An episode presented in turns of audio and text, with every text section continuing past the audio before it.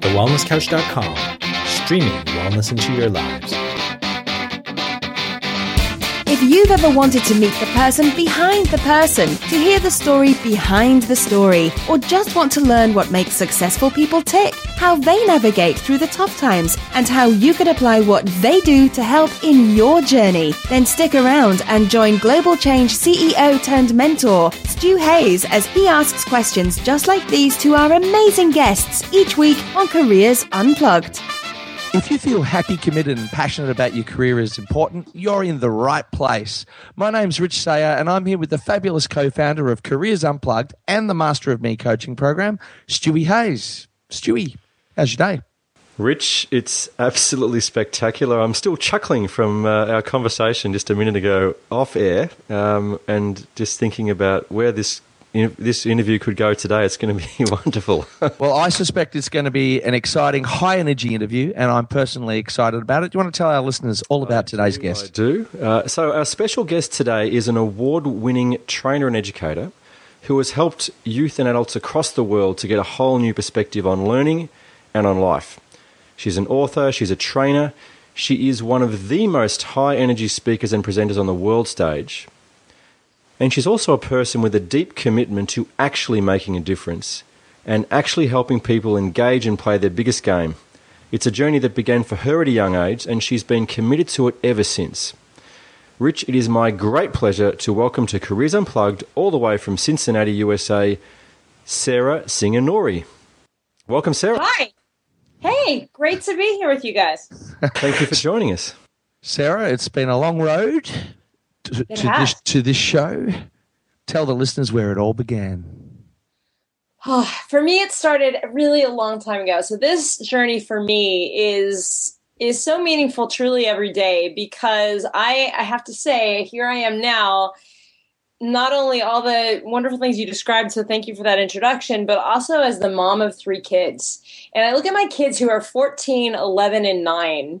And every single day as I look at them, I think about when I was their age, which is really when this started. So when I was about the age of my youngest son, of nine, I started to actually hate school. And it wasn't because I didn't love learning. I actually loved learning. So I, I used to get in trouble for taking things apart and putting them back together and staying up way too late past my bedtime because I had a flashlight under my covers and I was reading things that, you know, were kind of ahead of my grade level, but I was really interested in. And then I wouldn't get enough sleep. And then, but the big thing was that as much as I love to learn, I didn't, I started to hate school because it started to not feel like learning is what it was about. It started to feel like what it was about is just doing what I was told and fitting in some sort of a box, even though I didn't really have that language at the time.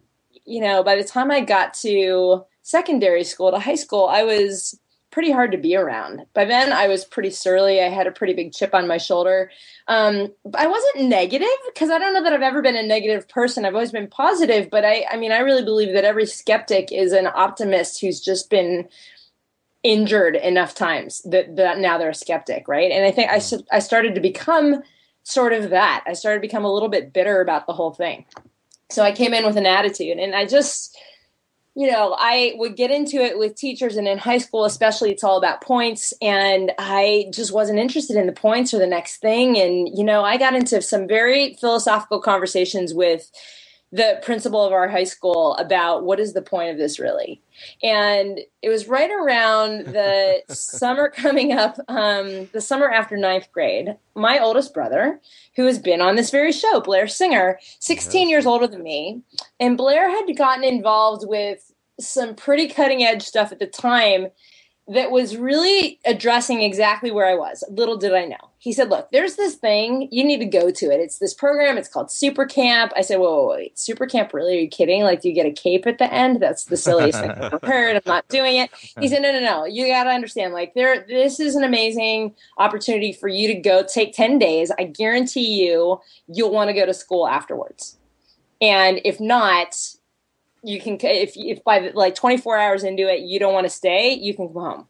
I said hmm okay. So I did some research. I, to this day, it's the only assignment from high school I can remember completing and remember what it was about. Which I did a research paper on on this idea of accelerated learning. I started to do some research. What is this thing called Supercamp? What's accelerated learning? And came to find out that there's a whole world of research out there about how we actually learn. That's way different than how most of us are taught in school, and specifically how I was being taught.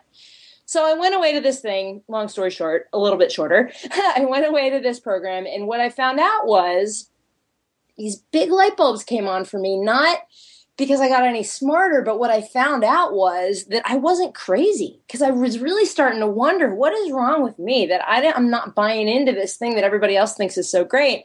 And what I found out was is that I learned very differently than how I was being taught. I'm an incredibly kinesthetic person. I'm very visual. I like to move around. I am not so sequential. And what I found was that the very ways that are core to how I process information were sort of opposite from how my teachers were teaching and really how school systems are designed.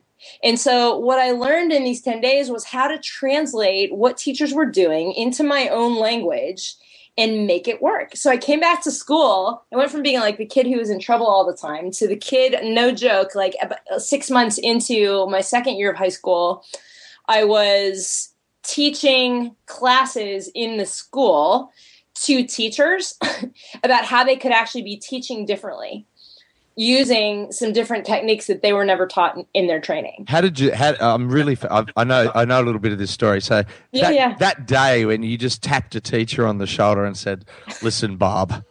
Uh, I, I, have to tell you, you're doing it pretty poorly because of visual, yeah. audio, kinesthetic learning methods. I need to teach you this. How did you actually cross that river? You know, yeah. was, was it literally a tap on the shoulder, or was it just a quiet letter handed over the desk with an apple? right. Well, you know, the latter probably would have been more polite. That's not really my style. But so, um, but what I actually started doing was just doing it differently. So I came back and I had this big tin full of these um, colored pens that I used, and instead of like the regular notes that everyone else was taking, I was mind mapping all of a sudden. Yep. And I was asking different kinds of questions. And my history teacher, I'll never forget this. My history teacher stood over my desk one time, and he said, "I don't understand what you're doing." And I said, Well, I can teach it to you.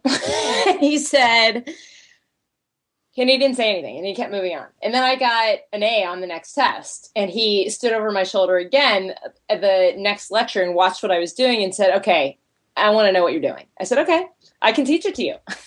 I said, and I can also teach you how to memorize like 15 unrelated things in less than two minutes. You want to learn that too? and he said, um, okay. So I stayed after school. It was like literally the first time that I was asked to stay after school for a positive reason. Um, and I, and, and so I taught apple. this stuff. Yeah, no kidding, right? And so I I did exactly that. And I taught some strategies to him and started talking about right brain, left brain, started talking about visual auditory kinesthetic, started talking about um, the power of images versus words on a page and color versus linear color versus black and white and all of a sudden it started to make sense because i took basically his notes the history teacher's notes that he had up on an overhead and as he was giving a lecture and i showed it to him in a different language which was in color and organic and with imagery on a page and a mind map and showed him how i learned it in half the time that it took him to actually get through the lecture. And so all of a sudden things started to open up. People started to get a little more interested. And my principal got interested, especially because I had had such a turnaround in my attitude toward the whole thing and said, okay, so what if we gave you like, you know, two hours after school to share a little bit of this. I said, okay. I said, but what would be better is why don't so you just let me taking the two hours that we're going to be dedicated to you in her office and put them after school. Yeah. So I said, I said I could do that. I said, but what would be better? Why don't you just let me teach the class? I said, because this doesn't just work for history, it works for English, it works for science, it works for whatever. And so they took a gamble and they let me teach a whole day of classes. And what happened was kids were into it teachers came and sat in they were into it so here i was you know 16 teaching high school classes that I had been failing myself beforehand um, because I just wasn't interested. And all of a sudden, it was coming alive for teachers and for students. And honestly, from that day forward, from that day forward, every year, including when I was in college, when I was graduated from college, I would come back and have a full day off of classes where I got to teach classes all day in that school and teachers would come and teach. And that was sort of the beginning of it honestly is i made a decision that year that i was going to be an educator. And i think you know i look at myself now so many years later and i i'm still committed to the same thing which is to open up possibility for people in the way that they interact with the world in, including relationships with one another learning new information, creating something, and it started there. But it's it's a version of what I'm still doing today. Were I you, got through. were you setting goals at that time, Sarah? Were you were Oh, you you know, and and how did that work for you? Were you saying, right, I'm going to achieve this in this time? Are you a list writer? Um, I am. I am a little bit of a list writer. I didn't necessarily set dates, but to me, it's about getting a really, really crystal clear picture of a horizon, Mhm. and then it becomes sort of like a magnet that I'm drawn toward. Ah. right? So that everything I do is getting one step closer. I'm a runner, so I love to run, and I, to me, it's all about being able to see the horizon and, and gauging where I am now and where that horizon is, and and what is that path between here and there? What's the next step? What's 50 yards ahead? What's 200 yards ahead?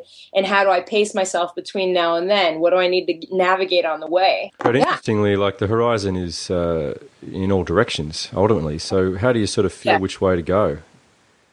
Such a great question. I mean, I was actually just thinking about that the other day as I was running. I think that it's it's really, you know, I mean, I'm talking literally in terms of you know running on a path, but it's absolutely metaphorical, metaphoric, I should say, in in looking at at it with some peripheral vision, right? To be able to look at the horizon, look at where I am, and see every single thing around, and how all of it plays into the full picture right? And as we take one step closer, looking at all those things, you know, somebody's running in front of me and something I have to navigate around something. And so to me, it's constantly updating. It's like, you know, hitting it's like a, a, a picture on your on your computer that's constantly refreshing itself.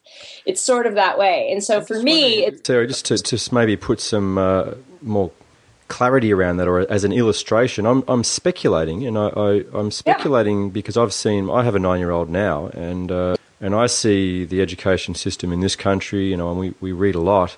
Um, I'm thinking that your approaches to education are not always embraced by a lot of educators and a lot of schools, right? So, yes. is it the case?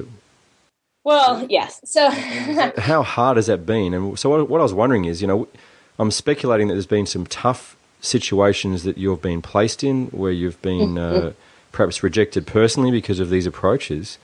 yeah. How have you applied that sort of horizon concept in in that in that context? Yeah, and you know, it's it, I have, and I have to say that for me, even now, and I'm, you know, what I'm doing now is a little bit different than what I'll, I'm about to describe. But even today, I find that that is the case for people who are thinking outside the box. It's so easy to want to just not do it because you get to fit in and you get to be accepted right? So the the radical ideas are the ones that are usually pretty unpopular except with a select few. But finding those select few is the magic right? So when you when you can do that it's this magical connection and this collaboration of creativity that can happen. But for me you know i i and blair and i have talked about this um, just as recently as a couple months ago. I think for me i've always been the sort of personality to get the most motivated by people who tell me that I can't. Right. So It's the Jordan technique, yeah. yeah, it really yeah, right. Exactly. So it, it's yeah. So that's all I need is for somebody to tell me how impossible it is and that gets me fired up. So I'm a little crazy that way, but the school system was very much that way. So I was, you know, I when I did get my degree, I decided that I was going to go and teach not in necessarily a place where they were already doing things differently, but quite the opposite. I wanted to find a place where I could teach the toughest kids who had who people had given up on in a system where they had been doing it the same way for a really long time. So I picked up everything I owned and I moved to Chicago Illinois, and I started teaching on the south side of Chicago in a high school there, which was incredibly gang infested. So the kids were in trouble. They were um, they were members of gangs and competing honestly like the school was having to compete for their attention with you know being literally being drug dealers and making a lot of money by skipping school and being on the streets so a lot of the kids who, who were there were there because they were forced to be there by the courts um, and so i had this window because the teachers in the school had been there for a really long time since before the the this was the population of the neighborhood. So they had been there since you know Johnny and Susie came in with their you know five little sharpened pencils and their buttoned up mm-hmm. shirts and were all ready to go. So these teachers were very um, had kind of given up on these kids. They had they're still teaching the same way they had been teaching for a really long time. And I have to say, phenomenal human beings, phenomenal human beings, um, but just didn't have other methods. And so I came in with my music and I turned the classroom all around and I started trying all these things that I had been learning in these alternative from all these gurus and from all these alternative um, situations that I had been in with super camp and teaching all over the world in these really powerful ways and it was rough. And part of why it was so rough is because I was in a culture where people were so vested in doing it the way that it had always been done. So there were a few people who were absolutely my champions, and they're the ones who hired me to come there in the first place. But they were, you know, administration, and they were outside of the kind of teacher culture. So, so Sarah, I just I just want to focus on something you just said there, which is, you know, they were invested in doing it the way it's always been done. Yeah.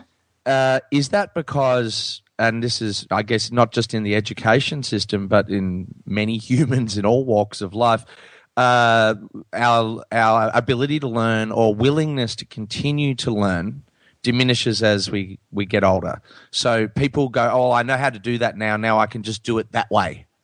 And yeah. and they just keep repeating the same thing because hey, if it ain't broke, don't fix it. Even in the face of it being broke, you know, uh, in the case right, of educating the kids. Absolutely, because the the notion of having to fix it means that I have to change means mm. that I have to step outside of being the knower and become a learner again. Yeah. Right. And so, so that's a comfort zone thing.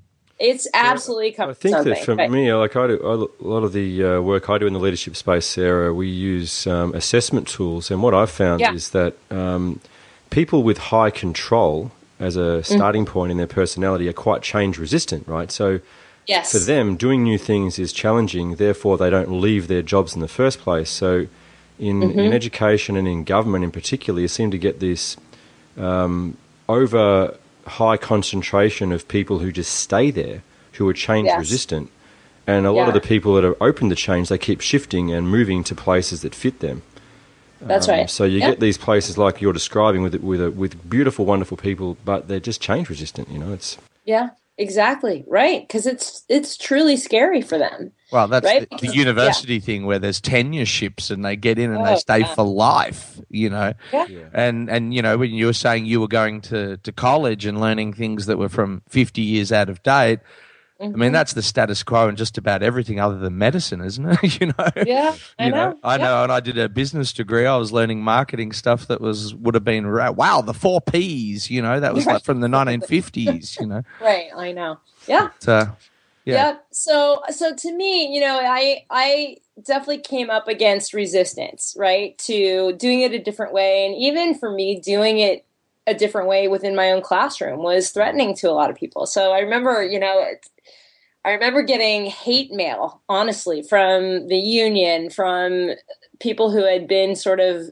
t- kind of taken me under their wing when I moved to Chicago and I didn't know anyone and you know I was the new kid on the block and all of a sudden I was pretty isolated. Like a letter in the mail. Uh, anonymously? Yeah, in my teacher mailbox at school. Yeah, threatening. What sort of results like, did you get with these kids? So, so the results that I got, and I have to, you know, it took a it took a while. It took me adjusting to that culture. It took mm. me, you know, getting comfortable in my own skin, and it took building trust with these kids who didn't trust teachers and didn't trust adults. Period. Um, let alone some crazy, you know, curly haired girl from Ohio who talked really fast and really loud and played music and covered up all the blackboards in the classroom. I mean, they didn't know what to do with me. So but what happened is they learned quickly as I just stood there in front of them every single day and said the same thing, which is, you get 100% of me today. Everything I've got, my energy, everything I know, every question I have, every experience I have is here for you. And I'm committed to you being more awesome when you walk out of here in 52 minutes than you just came in. You know you got it. I know you've got it. Now it's up to the two of us to figure out how to prove it to the rest of the world because your test scores certainly don't show it. So let's figure that out. And so we would do that every day. And they, after a while, what started to happen is kids started to come to school more often. Honestly, like at least to my class, I can't vouch for the other classes. They started, um, they started to improve grade levels. And what I mean by that is, I'm sure you guys have that there too, but here in the States, often I was teaching English, and in English, there are different tracks. So there was the remedial track, which was called level two. There was was no level one. Like the kids aren't going to figure that out. But there's level two and level three and level four and then honors. And so they gave me the the lowest of the low, the developmental level two track kids. And so these were kids who, you know, were ninth grade, but reading at like a fourth or fifth grade level um, and had been kicked in and out of schools before and you know all these issues. And i start i got to the point where by the end of a semester with me they were jumping up to honors. And not because they got any smarter but because they started to engage. They started to actually love what they were doing. They started to get connected to actually learning in a way that was fun for them and tapped into how smart they were and gave them a way to express would you benefit from a business coach or mentor who's the real deal? Or from a training program customized to fix real problems or help you and your team hit actual KPIs and performance targets?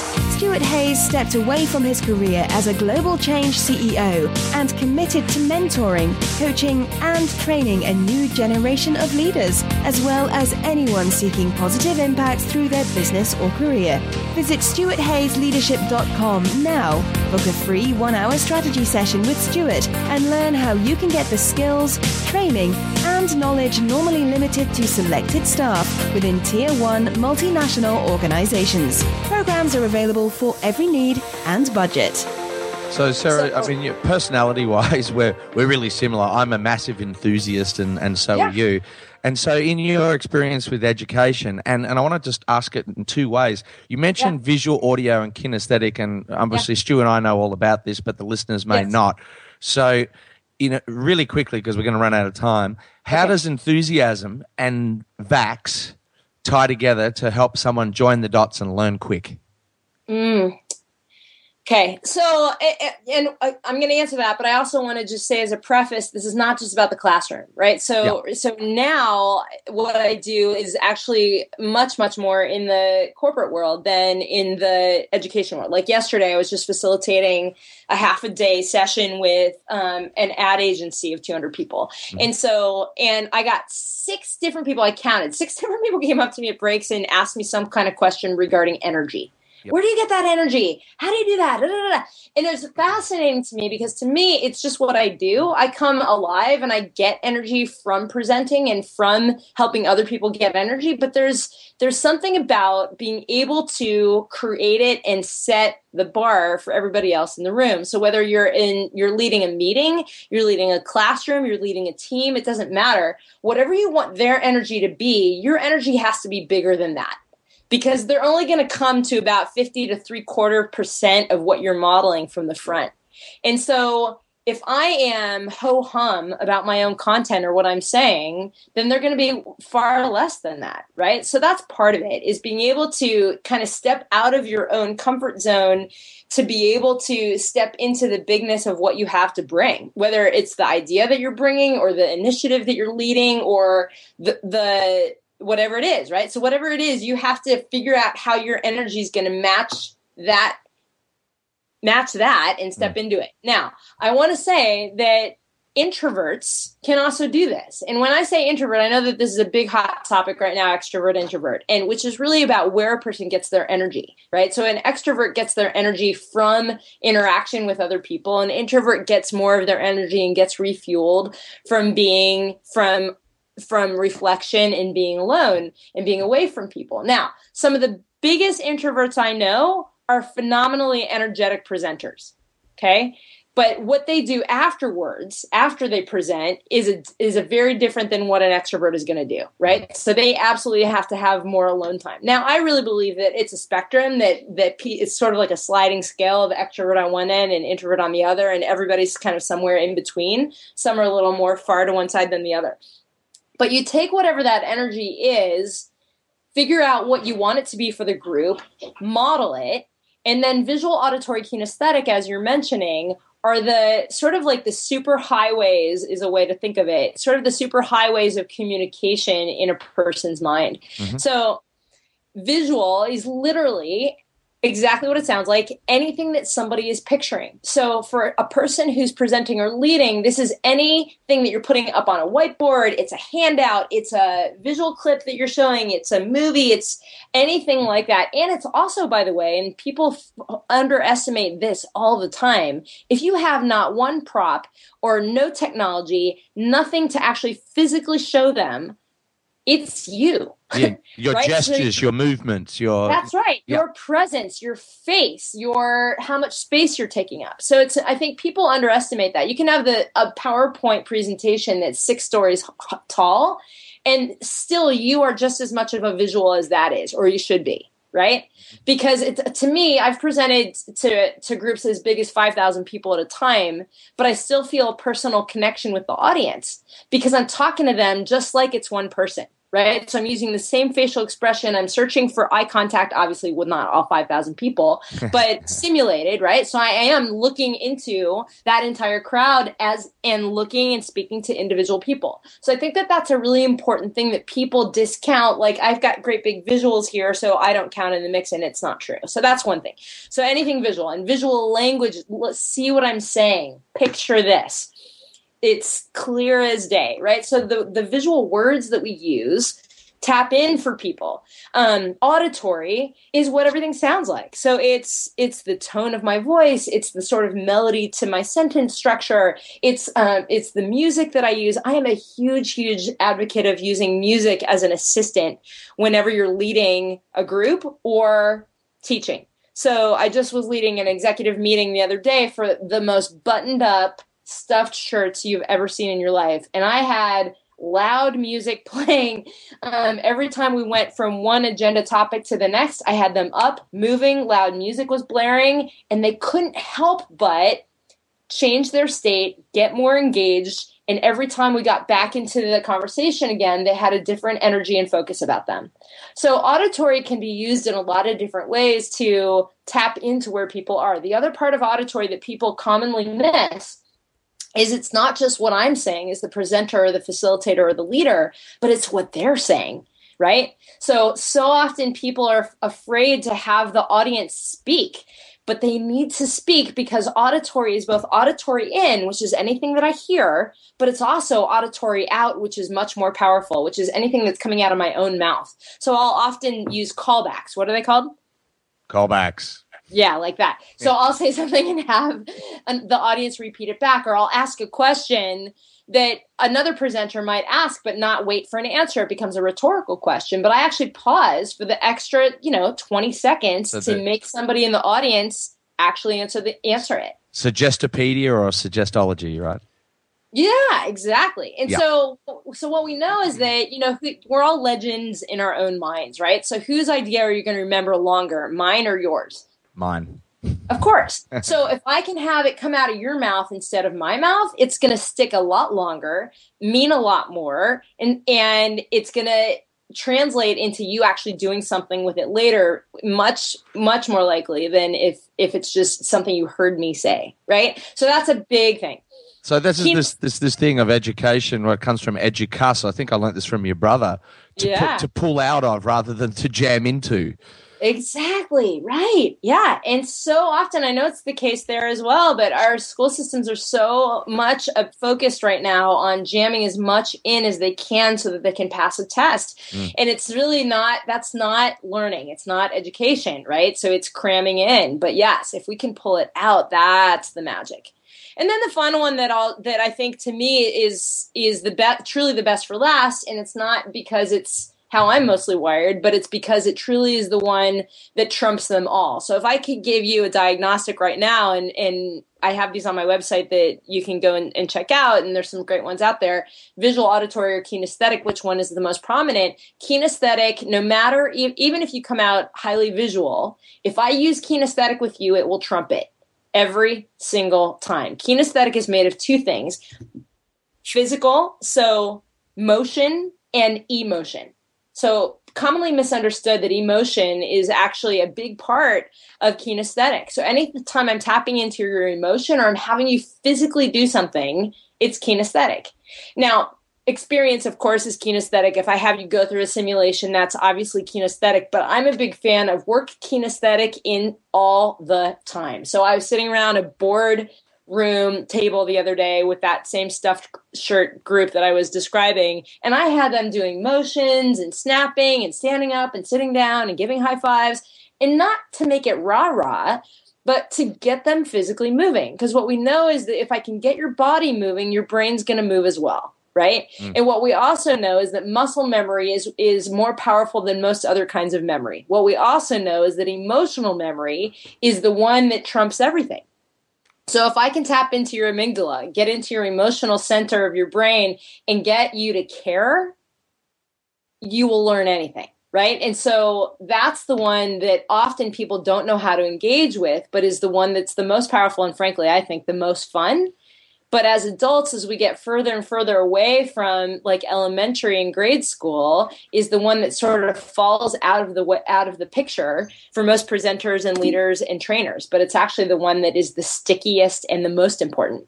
So, Sarah, we're actually really running out of time here. So I want to, I want to sort of perhaps point the audience to a couple of resources that they can uh, access um, one thing that I that I really had hoped we could talk a little bit about, which we don't really have time, but I know that you you're going to make this available, is leading teams to disruptive change. Uh, you wrote a, a chapter yes. in a book. Just for all the listeners, uh, Sarah is going to have the chapter that she wrote, or a part of that chapter, available at careersunplugged.com.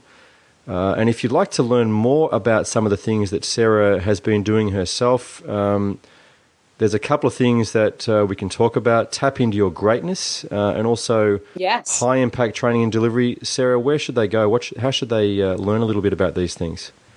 They can just come right to my site, eh, which is sarahsingerandco.com. So that's S A R A H S I N G E R A N D C O.com. And you can find all kinds of stuff out there. Great resources like Tapping Their Greatness and High Impact Delivery. I've got a blog that I put out every couple of weeks.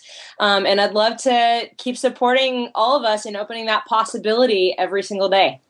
And these are great resources. I mean, you know, tap into your grace, greatness, your graceness. Tap into your greatness uh, is really for people that want to have influence in any capacity, right? So, uh, yes, and high impact is. delivery and training is more about the sort of things that you've done. Uh, you know what you did back in Chicago, what you've what you've been doing ever since you were a teenager, and all the way through to today, in in the way that you present and in, in the way that you hold the space um, in front of a group. Yes. Exactly. Yeah. So please check them out, and I'd love to talk more about it.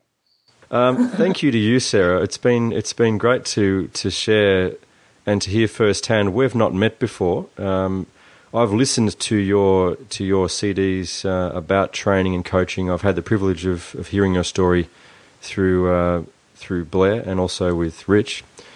Um, so thank you so much, Rich. Is there anything you wanted to? Yeah, yeah. Just quickly, Sarah, for the listeners, what's your gold nugget? What's the gold nugget for a listener to if they want to engage with themselves and you know become out of their comfort zone, become their biggest and best self? What's what's a word of wisdom you'd give them? Hmm. Move. so get and, and, I mean that physically, I mean it mentally, and I mean it emotionally. So no matter what it is, if you've got something that is that is driving you crazy because you want it so badly, or it's driving you crazy because you want it and you know it needs to change, the only way it's going to happen is if you make the move. You got to make the move in your head. You got to make the move emotionally and take the leap, and you got to make the move and get up and get going. I love it. That's I love it. And Thanks. That's So, very Marshall Thurber too, isn't it? You know, like get moving and then sort of feel your direction as you go, but keep moving, keep moving. yeah, that's right. He- What was his thing? The uh, the purpose of the goal is not to achieve the goal, but just to stay in motion. Yeah, exactly. Yeah. Sarah, it's always a pleasure to chat with you, and uh, I look forward to doing it again soon. That It was an honor. Thank you so much. Uh, it was so much fun. To all of you at, at home, in the car, wherever you are, thanks for joining us. We hope the insights provided by Sarah will help you on your journey. Make a point of visiting careersunplugged.com and check out Sarah's excellent information that she's going to give us, and you can get there and uh, leave a comment, get access to a whole bunch of other resources designed specifically to help you make it big in life, career, and business. This has been Careers Unplugged with Rich and Stu. This has been a production of TheWellnessCouch.com. Check us out on Facebook and join in the conversation on Facebook.com forward slash The Wellness Couch. Subscribe to each show on iTunes and check us out on Twitter. The Wellness Couch, streaming wellness into your lives. Whilst the Wellness Couch presenter endeavor to provide accurate and helpful information to their listeners, these podcasts cannot take into account individual circumstances and are not intended to be a substitute for health and medical advice from a qualified health professional. You should always seek the advice of a qualified health professional before acting on any of the information provided by any of the Wellness Couch podcasts.